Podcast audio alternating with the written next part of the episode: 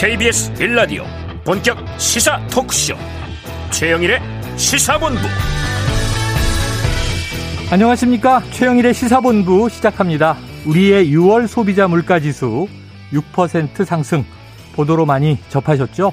이 고물가와 인플레이션에 대한 대안이 한국은행의 기준금리 사상 첫 big step으로 나타났습니다. 자, 미국의 소, 비자 물가 상승률은요, 무려 9.1%라고 합니다. 자, 내년 물가도 오를 것이다. 이런 우려를 담은 기대 인플레이션율, 지난달엔 3.3%였는데요. 이번 달엔 3.9%로 상승했습니다. 자, 경제는 심리라고 하는데 미래에 대해서 기대보다 우려의 심리가 높다. 이런 이야기가 되겠죠. 자, 우리는 미래를 예상하고 계획을 세우고 계획에 맞춰 미래를 대비하며 살려고 노력합니다. 자, 개인 생활에서는 각자의 판단이 있겠지만 국가 공동체에서 미래를 예측하고 계획을 수립하고 정책을 집행하고 국민들에게 방향을 제시하는 조직이 바로 정부죠. 자, 아직도 인사 논란, 대통령 배우자 관리, 공식 조직이 있느니 없느니, 만드느니 안 만드느니, 대통령이 매일 기자들과 문답하는 것이 바람직하냐 아니냐, 뭐 이런 이야기가 관심이고요. 정치권은 대통령과 누가 더 가깝나? 힘이 있는 실세냐? 힘이 없는 허세냐? 당대표는 돌아올까 못 돌아올까? 뭐 이런 이야기로 허송세월 하는 것 같습니다. 자, 벌써 7월도 절반 갔습니다. 국회 아직 못 열었고요. 서해 공무원 피격 사건에 이어서 탈북자 북송 사건이 또 논란입니다. 다 의미 있고 중요한 사안이겠지만 지금의 또 가까운 미래에 닥쳐올 민생 문제 자, 어디서 누가 해법을 찾고 만들어내고 있을까요? 걱정입니다. 최영일의 시사본부 출발합니다.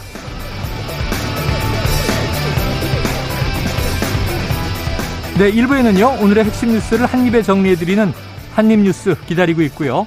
2부는 각설하고 시즌2, 그리고 특집 30분 인터뷰로 현 경제 상황을 진단해보려고 합니다.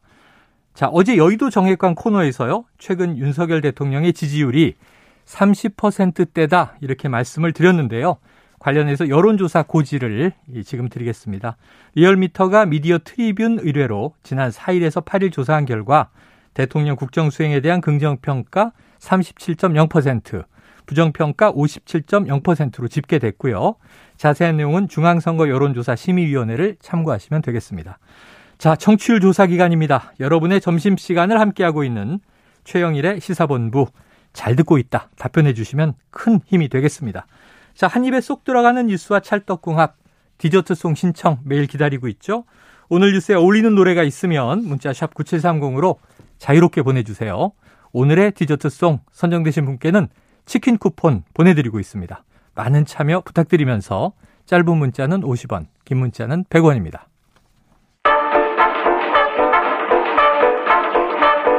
최영일의 시사본부 한입뉴스.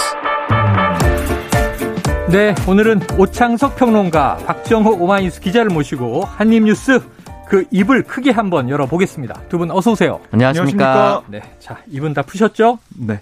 뉴스가 많습니다. 뉴스가 지금 과방, 행안, 뇌관의 진통이다. 자, 야당은 둘 다 사수하겠다. 네. 여당은 하나씩 나누자 이런 얘기인데 음. 지금 과방, 행안 이게 상임위 얘기하는 거죠 국회에서? 그렇습니다. 그 상임위원장 배분을 어떻게 할 것이냐 네. 이게 뇌관으로 나와 있는 건데요. 어허. 그러니까 우리가 이제 평소 생각할 때는 사개특위 구성 문제나 네. 아니면은 이 이른바 검수안박 관련된 네. 현재 이게 소 관련해 가지고 취하 이 부분들 네. 이게 좀 쟁점인 줄 알았는데 음. 어제 여야의 입장이 드러난 걸 보니까 어, 뇌관은 과방위와 행안이다. 아, 볼 수가 있겠습니다. 여러 개가 있는데 그 중에서도 그렇습니다. 과방위 행안인데 우선 민주당의 논리는 뭐냐면 네. 우리가 법사위 이걸 양보를 할 테니 네. 행안위와 과방위는 우리가 가져가야 된다. 어. 이런 얘기 하고 있어요. 네. 왜 그렇게 주장하고 있냐면 아니 최근에 있었던 이 한상혁 이 방송통신위원장이 음. 윤석열 정부 국무회의 참석 명단에서 제외된 이런 것들을 볼때 네, 네. 지금 여당이 이른바 방송 장악하려는 거 아니냐 어. 네, 의구심이 있는데 네. 그런 상황에서 과방위를 어떻게 내어줄 수가 있겠느냐 음. 견제해야 된다 이런 거고요. 음. 행안위 같은 경우도 행정안전부 내에 경찰국 신설 추진을 두고 윤석열 정부가 아, 경찰 장악 의도를 보이고 있는 거 아니냐. 행안위를 통해서 이것도 들여다봐야 된다. 이런 얘기를 하고 있는 거예요. 음. 아, 반면에 어, 이 송원석 국민의힘 원내수석부 대표 어떤 어떤 얘기를 했냐면 아니 여당에서 당연히 맡아야 할 법사위원장, 운영위원장 음. 이거를 마치 양보한 것처럼 얘기하는 것 그 자체가 잘못됐다. 네, 이렇게 네, 무슨 네. 선을 그었고요. 양보의 조건이 아니다. 그렇습니다. 그리고 과방위도 당연히 국민의힘에 맡아야 되는데 지금까지 보면 지난 5년간 언론 환경 엎어진 운동장이었다. 공정, 객관, 중립적인 언론 환경을 위해서는 여당의 과방위를 맡아야 된다. 이런 얘기를 했습니다. 음. 행안위도 전체적으로 보면은 여당에서 맡아야 한다 이런 얘기를 했지만 그럼에도 불구하고 행안위와 과방위를 여야가 하나씩 나눠 갖는 방안 여기에 대한 질문에는 뭐 동의하고 있다. 그러니까 민주당이 선택권을 드리겠다 이런 얘기를 했어요. 그러니까 둘 중에 하나씩 나눠 갖는 것은 고려해 볼 수 있다. 이렇게 얘기한 걸로 풀이가 되고 있습니다. 자, 이게 어떻게 흘러갈까요?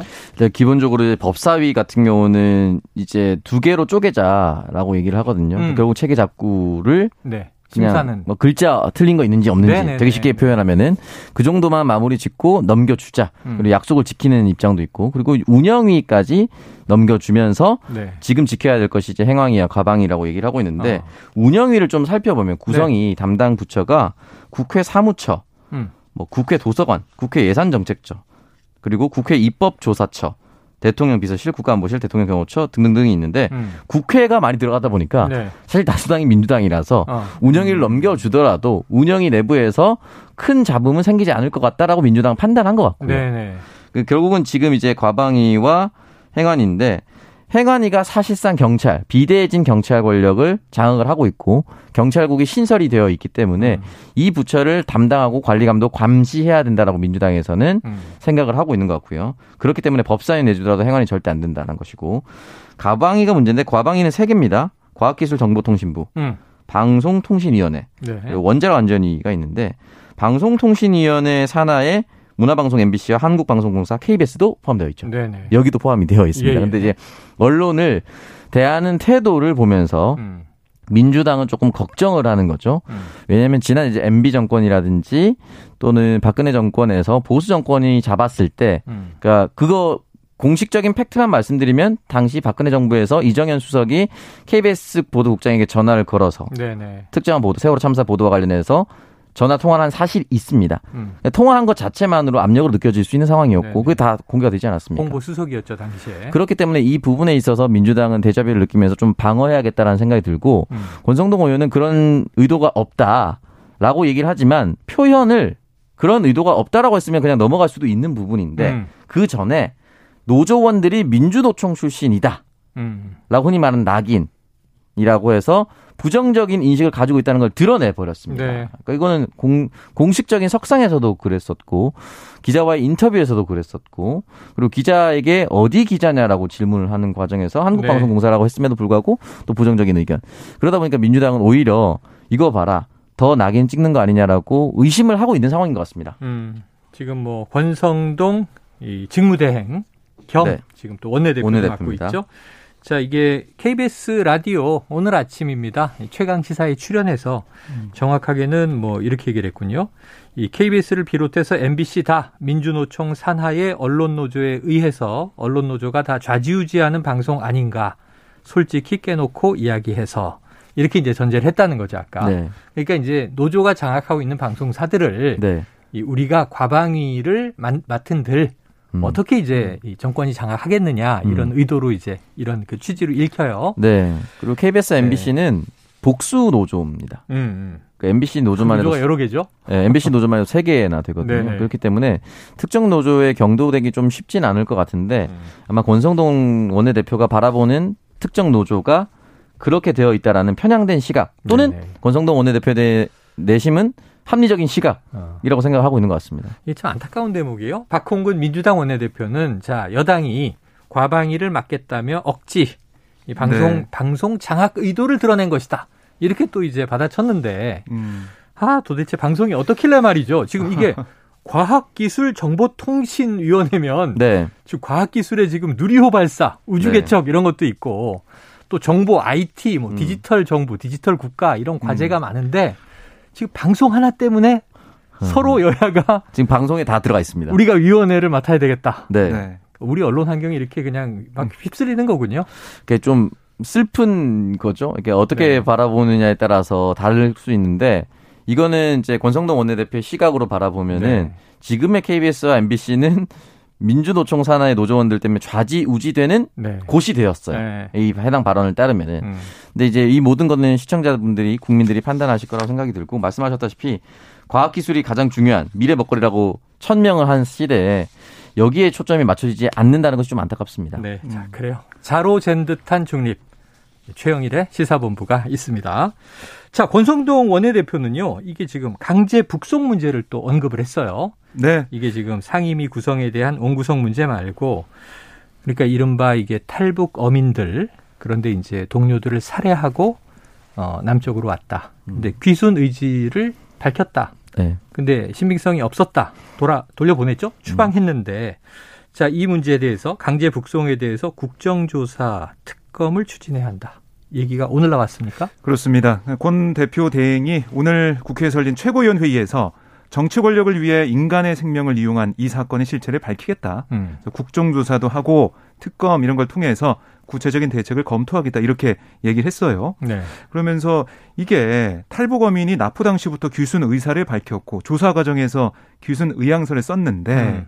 헌법 법률에 따르면 대한민국 국민이다. 음. 어, 그런데 문재인 정부가 법을 무시하고 이 귀순 진정성을 운운하면서 정치적인 독심술로 강제 북송을 결정했다. 네. 그러니까 인권도 법도 자의적으로 처리한 거다라고 주장을 했습니다. 음. 그래서 어제 보면은 일련의 흐름을 보면 어제 이제 검찰이 국정원을 압수수색했고 네. 그리고 이제 대통령실도 어, 통일부가 공개한 사진에 대해서 어, 이거는 정말 범죄 어, 행위다. 반인륜적 범죄 행위. 그렇습니다. 강하게 얘기를 했어요. 그래서 오늘 또 여당에서도 이렇게 이걸 진상을 밝혀야 된다라고 음. 얘기하고 TF도 이제 구성을 하는 상황이거든요. 그러니까 여권에서는 이 사안에 대해서 끝까지 파헤치고 진상을 규명하겠다 는 의지를 좀 계속 보여주고 있습니다. 그리고 안철수 의원도 오늘 어떤 얘기를 했냐면 네. 아니 북한 주민 헌법상 대한민국 국민이고 규순의사를 밝히고 대한민국 영토를 밟는 즉시 변호사의 도움을 받을 권리가 있다. 아, 정부가 당시에 여러 가지 핑계를 댔지만 북한 주민들의 기본권을 박탈하고 사지로 넘긴 게 이게 본질이다. 이렇게 음. 또 강조를 했습니다. 그래요. 자, 이게 지금 지금은 야당이 돼 있습니다만 민주당 음. 문재인 정부 이 지난 그 민주당 정권 시절에 벌어졌던 사건이에요. 그걸 정권이 교체되고 나서 음. 지금 현 정부가 문제 제기를 하고 있는 거예요. 자, 민주당에서는 어떤 입장 내고 있습니까? 일단은 우상호 비상대책위원장이 여기에 대해서 네. 그러니까 정확히는 탈북어민 북송 사건을 이슈화하는 것에 대해서 음. 이게 그렇게 반인도적, 반인륜적 범죄 행위라면 음.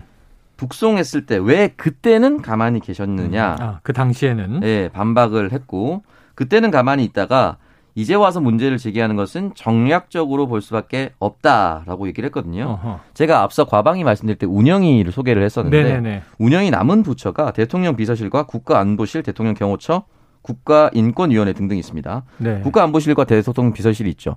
그러면은 이 당시에 운영위원장은 누구였을까? 음. 국가안보실에 접근할 수가 있죠. 네네. 그 운영위원장이 이제 이해훈 의원이었습니다. 아, 이해훈 전 의원이었군요. 그러니까 이해훈 전 의원이었으니까 지금의 여당, 음. 당시의 야당 의원이었었죠. 그래서 지금 이해훈 의원이 계속 소환되고 있습니다. 아. 민주당 의원의 입에서. 그러니까 그 당시 운영위원장이었던 이해훈, 당시 야당 의원, 현 여당 의원은 뭐라고 말을 했냐면 선장을 죽이자 돼지 잡듯이 하면 된다라고 제안을 했고 아이고. 둔기를 가지고 그렇게 하면 된다 하면 된다 그런 범죄자가 우리나라 사법 체계에 와서 처벌받을 수 있겠냐 음. 이미 시체도 없고 증거는 이미 인멸한 상황에서 그 사람들이 과연 합당한 처벌을 받을 수 있을지 의문이 든다 음흠. 이런 사람이 귀순해서 국민 속에 섞인다면 너무 끔찍하다라고 얘기를 하면서 북송이 불가피했다라는 인터뷰 영상이 그대로 넣어놔 있어요 아, 음. 이 반박을 지금의 여당 의원들은 어떻게 반박할 것이냐는 네네. 질문을 민주당 의원들은 하고 있는 거예요. 음. 그러니까 저는 그 사진이 공개됐을 때 어, 가기 싫어하고 그리고 자신의 자해한다는 그런 모습이라든지 굉장히 가슴이 뭐라고 해야 돼? 좀 끔찍한 상황이었긴 네, 했어요. 네네. 그러니까 한국의 사법 체계와 북한의 사법 체계 분명히 다를 것이기 네 때문에 그 상황 자체가 인권상으로는 굉장히 참혹해 보이긴 했으나 음. 이 당시에 판단을 내렸었던 당시 야당의 운영위원장 왜 이런 판단을 내렸는지에 대해서는 네. 지금의 여당 의원들이 좀 설명이 필요하다. 그리고 이 부분에 있어서 저는 이 하나의 사건만 보지 말고요. 앞으로 만약에 이런 일이 또 일어날 수 있잖아요. 음.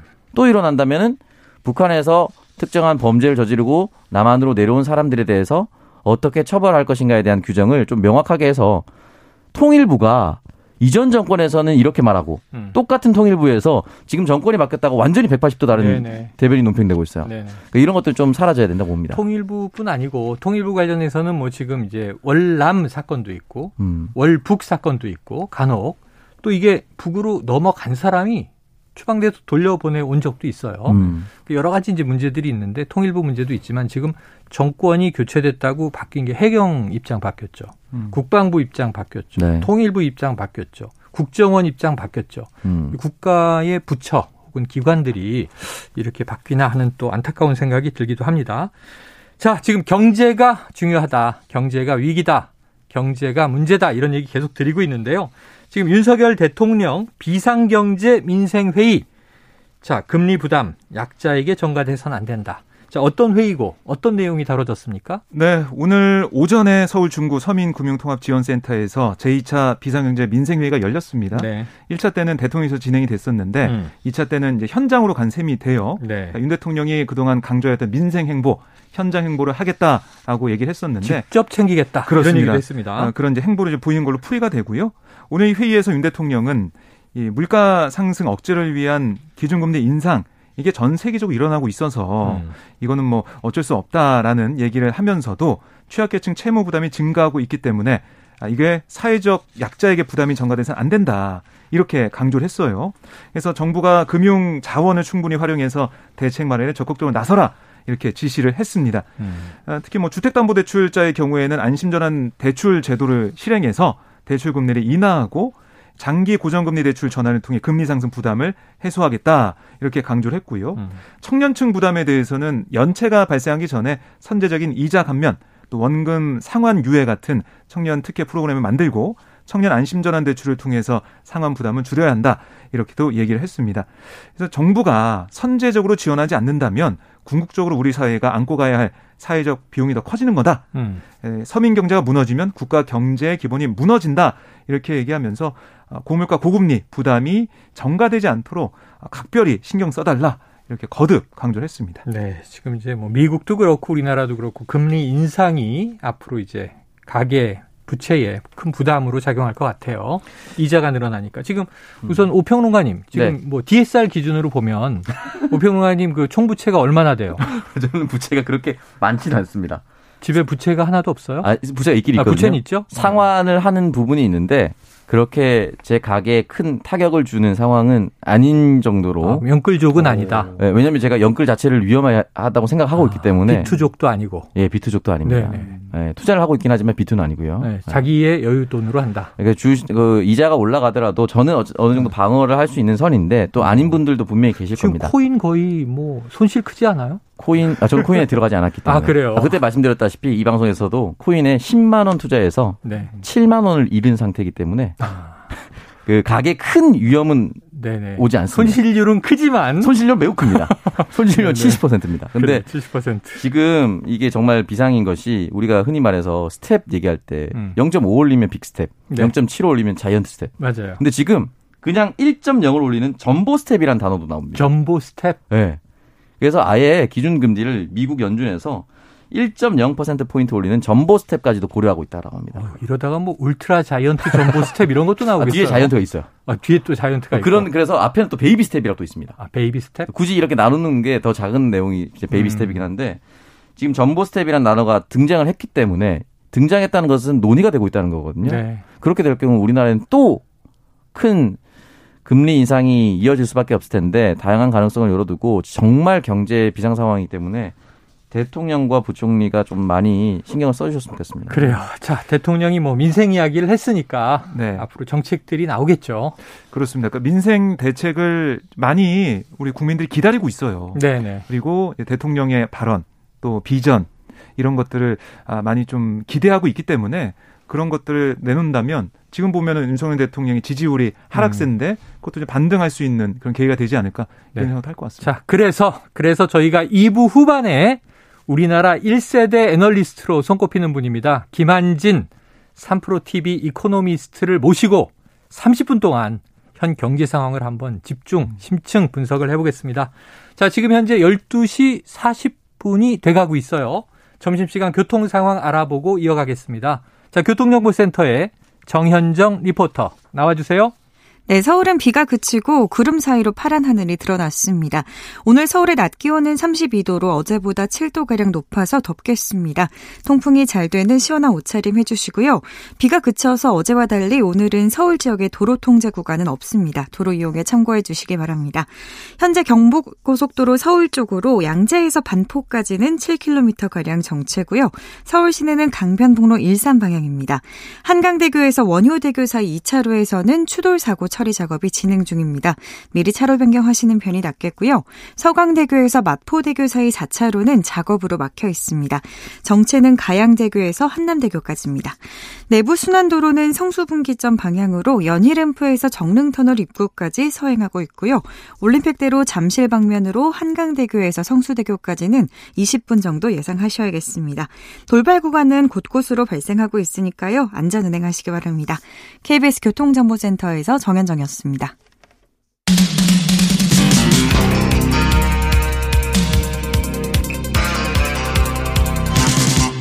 최영일의 시사본부. 네, 이제 7월도 중순이니까요. 이번 주말 넘기고 나면 뭐 이제 절반도 채 안 남습니다. 8월 민주당의 전당대회가 다가오고 있는 거죠. 그만큼. 지금 이재명 의원, 뭐 어대명이다. 도전은 확실히 한다. 근데 아직 메시지가 안 나왔는데 지금 당대표 출마 선언 한다는 거죠. 네, 그렇습니다. 아, 오는 일요일과 다음 주 월요일 이틀 동안 음. 후보 등록을 받는데요. 후보 등록 첫날, 그러니까 돌아오는 일요일에 어. 출마 선언 할 것으로 예상이 됩니다. 재헌절에 그렇습니다. 아, 재헌절이라는 뭐 어떻게 보면 상징적인 의미도 네. 있겠네요. 그리고 이제 재헌절 전에 국회가 정상화될 가능성이 그래도 있어 보이는 상황이에요. 음. 그래서 그 국회 정상화가 되면서 어, 출마 선언하는 그런 상황이 될 것 같고요. 그래서 지금 이재명 의원 측의 얘기를 들어보면 정치 개혁과 통합의 메시지를 내놓을 거다. 또 민생 얘기도 강조를 하면서 음. 민주당이 좀 변화해야 될 그런 방향 이런 걸 제시하고 우리나라 정치가 가야 될 비전도 만들어내겠다는 그런 포부를 밝힌다는 거예요. 음. 그래서 뭐 출마는 기정사실화 됐고 어, 날짜도 지금 픽스가 된 상황이다 이렇게 보시면 되겠습니다. 네, 그동안 두 분이 대략 예견해온 거의 뭐 마지노선에 가서 음. 물론 월요일에 할 수도 있겠고 네. 화요일에 할 수도 있겠습니다만 후보 등록을 해놓고 음. 일요일에 한다. 후보 등록 등록 첫날에 첫날이죠. 한다. 네. 예상했던 대로. 자, 그럼 지금 대략 정치 개혁과 통합 메시지를 담을 것이다 그랬는데 전문가 오창석 평론가가 메시지를 한 줄의 문장으로 정리해 주세요. 어, 민주당 시즌 2 네. 음. 더불어민주당 시즌 2를 얘기하겠죠 아마 음. 이런 표현을 쓰진 않겠지만 지금의 더불어민주당이란 명칭은 문재인 대통령이 문재인 당 대표 시절 당명 개정을 통해서 만들어졌습니다. 네. 그렇게 해서 시작돼서 여러 번의 선거를 거쳤고 민주당의 의원들이 음. 87년 이후에 똑같은 당명으로 두 번 이상 똑같은 총선에 출마한 것이 처음이다라고 얘기할 정도로. 아, 그래요. 그 정도로 당명이 참 잘 바뀌었습니다. 네네. 근데 일기 민주당의 더불어민주당이 문재인 당대표와 시작을 해서 문재인 대통령 정권까지 이어졌다면 지금의 당명은 그대로 두되 새로운 민주당으로 거듭나기 위한 것을 얘기할 것입니다. 음. 그 부분에 있어서 그동안 민주당에서 꾸준히 논의되었었던 정치개혁 방안이 동일 지역구 삼선 금지라든지 음. 또는 지금 비명 뭐 친명, 반명 이런 걸 넘어서서 다시 선택받을 수 있는 민주당으로 나아가자라는 메시지가 나와야 통합의 네. 메시지인 거죠. 힘을 합치자. 네, 그 정도 메시지가 나올 수 있을 거라고 생각하고 만약 출발 선언을 한다면 음. 그렇게 해야 또 많은 국민들이 관심을 가질 거라고 봅니다. 네, 알겠습니다. 자, 지금 이제 오평론가의 예언은 자, 저 이재명 더불어민주당 시즌 2를 열겠습니다. 요걸로 정리할게요. 네. 네. 제 추측입니다. 네, 틀리면 다음 주에 벌칙. 네, 알겠습니다. 자, 주말에 나온다고 하니까 기다려 보고요. 자, 그런데 지금 통합 이야기를 했는데 자, 친명, 뭐 비명, 반명 다 합쳐야 한다. 이게 당연히 국민들도 그렇게 생각하지 않겠어요? 네. 우리가 흔히 전당대회 하면 용광로 전대 이런 네. 얘기를 늘 하는데 그런데 지금 반대쪽에서 비명 반명계에서는 이재명과 1대1로 붙자. 그러니까 네. 단일화해서 1대1 구도로 만들자. 자, 이 컷오프 단일화 지금 군부를 떼고 있다는 거죠? 네. 그러니까 지금 출마 선언을 할 걸로 예상되는 후보까지 다 합치면은 음. 7명이거든요. 네. 7명 후보들이 나올 것 같은데 그 중에 3명만 본선에 갑니다. 어. 28일에 컷오프가 예비 경선이 예정돼 있는데요. 컷오프 이후에 그러니까 이재명 후보는 뭐 거의 컷오프 통과한다고 보면 음. 두 명의 후보가 올라가는 거겠죠. 네. 세 명이 가게 될 때 이재명 후보를 제외한 나머지 두 후보가 단일화하자. 이 얘기는 지금 박주민 의원 빼놓고는 다 동일하고 있어요. 거의. 음. 그래서 어, 이두 명의 후보가 단일화 했을 때 이재명 후보 어차피 뭐 어대명이라는 말까지 나오곤 있지만 네. 타결이 그래도 생길 수 있다. 1대1로 붙어 볼 만한 상황이 될 거다. 이렇게 보고 있는 거예요. 그러니까 누가 컷오프를 통과할지는 모르겠지만 이렇게 아, 이른바 이제 방명 전선에 분명히 해서 좀 맞붙을 수 있는 힘을 좀 만들어 가겠다. 네네. 이렇게 좀 후보들이 얘기를 하고 어, 있습니다. 프로님. 박주민 의원은 왜 반대하는 거죠? 혼자 자신이 있는 건가? 저는 잘 모르겠습니다. 어, 박주민 의원 같은 경우는 그동안 이제 출마 선언을 서울시장 나가려고 하다가 그 당시에 이제 아. 검찰개혁 법안을 하면서 이른바 검수한바 국면에서 간사였잖아요. 네, 그리고 출마를 포기했었죠. 음. 그리고 이제 그 전에 당 대표에서도 출마 저울질을 하다가 그만둔 적도 있고 나온 적도 네, 있고 네, 그러다 맞아요. 보니까 어, 자신은 완주를 해서 끝까지 박주민표 정치가 무엇인지에 대해서 알리겠다라는 의지가 저는 강하다고 생각이 네, 들고 네. 그렇기 때문에 아마 그런 메시지가 나오지 않았을까라는 생각이 드는데 저는 개인적으로 단일화를 하든 안 하든 이 부분에 있어서 메시지나 어젠다적으로는 이 사람들이 섞이긴 좀 어렵다고 봅니다. 아. 왜냐면 이게 그동안 비슷한 흔히 말하는 이제 개파가 아닌 정파 비슷한 정책을 얘기하는 사람들로 네네. 분류되지 않았던 사람들이 지금 나와 네. 있거든요. 양강 양방만 해도 네. 네. 서로가 다 다르기 때문에 음. 그렇기 때문에 단일화를 하긴 쉽진 않고 단일화 한다면 결국은 이재명은 어떻게든 안 된다라는 얘기로 단일화를 한다는 건데 네네. 그게 과연 현실적으로 민주당 지지자들한테 의미가 있는 단일화인가? 국민들에게 좀 네가티브 하잖아요. 그렇죠. 저 인물이 안 되기 때문에 우리가 하다 못해 단일화합니다 그러면 네. 그 비전이라고 보기는 어렵지 않습니까? 그러니까 쉽지 않죠. 그러니까 대선 후보였던 이재명 후보를 막기 위해서 우리가 다 뭉칩시다 이게 안 되는 게 음. 이준석 대표가 당 대표로 선출될 때도 주호영 나경원 후보가 단일화가 안 됐어요. 음. 그러니까 더큰 세력이 있는데 단일화를 한다는 거는 저는 좀 한국 정치 현실상 좀 어렵지 않을까라는 네. 생각이 듭니다. 자, 그런데 박 기자님, 네. 지금 말이죠. 1대1 얘기 나오니까 저는 네. 이재명 의원 대 반대쪽에 이 인물이 확 머리에 떠오르는데 네. 오히려 링에 못 올라갑니다. 선수 자격 없습니다. 아하. 계속 얘기하는데도 예. 나는 나갈 겁니다. 하는 지금 박지현 전 공동 비대위원장. 네. 이게 언론의 프리즘을 통해서 봐서 그런지 몰라도 제일 이재명 의원을 세게 때리고 있고 네. 매일 매체에 등장하고 있고 음. 방송에 등장할 때 어제는 또 우상호 비대위원장 만났던데요. 네, 어떻게 하겠다는 거예요? 함께 했는데요. 네. 뭐 결론은 박지원 전 위원장이 출마 선언하겠다. 아, 선언하겠다. 네. 그래서 아마 내일로 시간이 잡히는 것 같아요. 내일 출마 선언을 하고 후보 등록도 하겠다라는 어. 의지를 밝혔고 우상호 위원장도 뭐 어, 나는 이걸 번복할 뭐 그런 상황이 아니다라는 당의 얘기도 했기 때문에 아. 서로의 입장을 알지만 박지원 어, 이전 위원장은 출마하겠다는 거고요. 근데 오늘도 우상호 위원장이 이게 뭐 번복이 되거나 예외가 인정될 가능성이 없다라고 선을 긋고 있거든요. 그러니까 예외에 해당하지 않으므로 네. 지금 현재는 이 권리당원 6개월을 충족하지 못했다, 못 나간다. 그렇습니다. 음. 그래서 이, 게 좀 안 되는 상황이기 때문에 예, 뭐 당의 정해진 절차에 따라서 합당에 처리했다는 얘기를 어제도 했다고 하니까요. 네. 네. 예, 실제로 후보 등록이 될 가능성 없다라고 볼 수가 있겠어요. 어. 근데 그런 상황에서 박지원 전 위원장이 내일 출마 선언은 하고 아, 그리고 오늘 또 SNS에 올린 글에서 이재명 의원을 향해서 네. 이제 이재명 의원님의 시간입니다. 민주당의 쓴소리를 하는 청년 정치인을 용인하지 않겠다는 생각이 아니라면 박지원의 출마를 허용해야 한다는 입장을 밝혀주길 바랍니다. 어, 이재명 의원이 예, 의재명 어. 의원한테 이렇게 요구하는 모습도 볼 수가 의재명 있습니다. 의원이 출마 시켜 줍시다 그런다고 출마되는 건 또 아니잖아요. 이게요. 그렇죠. 그거는 네. 아니죠. 가정을 해봅시다. 네. 출마하면 안 됩니다라고 얘기를 하면은 이재명 의원이 자신이 대선 때 영입해서 대선 때 영입한 사람을 거부한다라는 메시지가 나오고요. 아, 팽 시킨 거 아니냐? 음. 이런 메시지가 나오고요. 출마시켜 줍시다라고 하면은 바로 반명이라고 불리는 의원들이 이미 당 대표 납셨네라고 얘기할 겁니다. 아, 고난도 없는 네. 분이 그러니까 이게 둘 다 메시지를 애초에 낼 수 없는 거예요. 네. 그렇기 때문에 이제 박지원 전 비대위원장이 공개적으로 이렇게 얘기하는 거는 어. 사실상 본인의 메시지인 것이지 어. 애초에 이재명 의원에게 답변을 받을 수 있는 사안이 아닙니다. 근데 저는 너무 궁금한 게 네. 박지원 전 위원장이 이렇게 막 안 되는 걸 네. 세게 강하게 얘기해서 뭘 얻어요? 뭐를 얻을 수 있죠? 그러니까 자신의 이제 개혁 의지, 음. 민주당을 바꿔내겠다는 진정성 음. 네. 이거를 계속 보여주는 것 같아요. 네. 왜냐하면 여기서 만약에 어, 당이 안 됩니다. 예, 인정 안 됩니다. 해서 알겠습니다. 이렇게 돌아서게 된다면 음. 일관된 메시지가 안 만들어진다는 거죠. 음. 그러니까 박지원 전 위원장이 그동안 내세웠던 것은 뭐냐면 아니 당이 일관성 있게 내가 이제 공동 비대위원장 했으니까 아. 거기에 맞춰서 당연히 이 출마 자격을 줘야 되는데 그거 안 주고 있고 네. 그거 안 주는 게 결국 민주당의 기득권 세력 때문이 아니냐. 민주당이 어. 그래서 혁신을 못한다.